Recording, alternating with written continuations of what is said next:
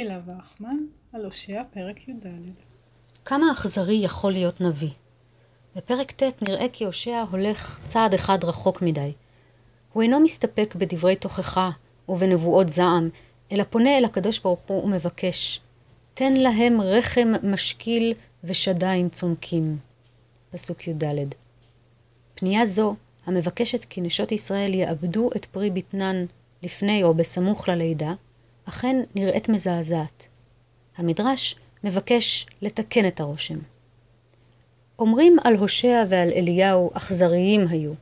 חס ושלום, לא היו אכזריים, האכזרי היה מציל. הושע אמר, תן להם, אדוני, מה תיתן? תן להם רחם משקיל ושדיים צומקים. ברחמים אמר כך. למה הדבר דומה? לאדם שנידון, ונכסים שלו לטמיון. עמד אוהבו וביקש עליו ופייסו.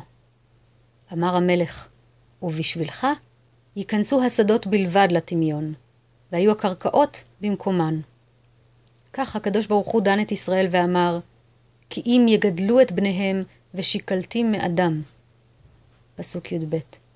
אמר לו הושע, אם כן, בבקשה ממך, תן להם רחם משקיל ושדיים צומקים, שלא דומה צערו של קטן לצערו של גדול.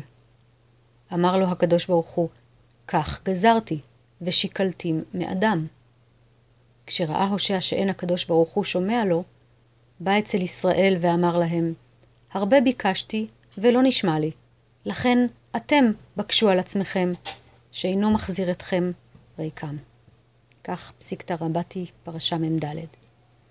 הושע מוצג במדרש זה כמי שמבקש להמתיק את רוע הגזירה.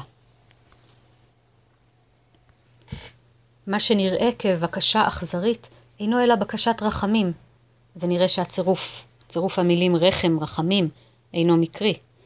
במקום להמית את בניהם בבגרותם, המת אותם בעודם תינוקות. אבל אלוהים מסרב, ולהושע לא נותרה ברירה, אלא לפנות לעם שהתחנן על נפשו. קשה שלא לתהות לנוכח המשתמע מן המדרש הזה.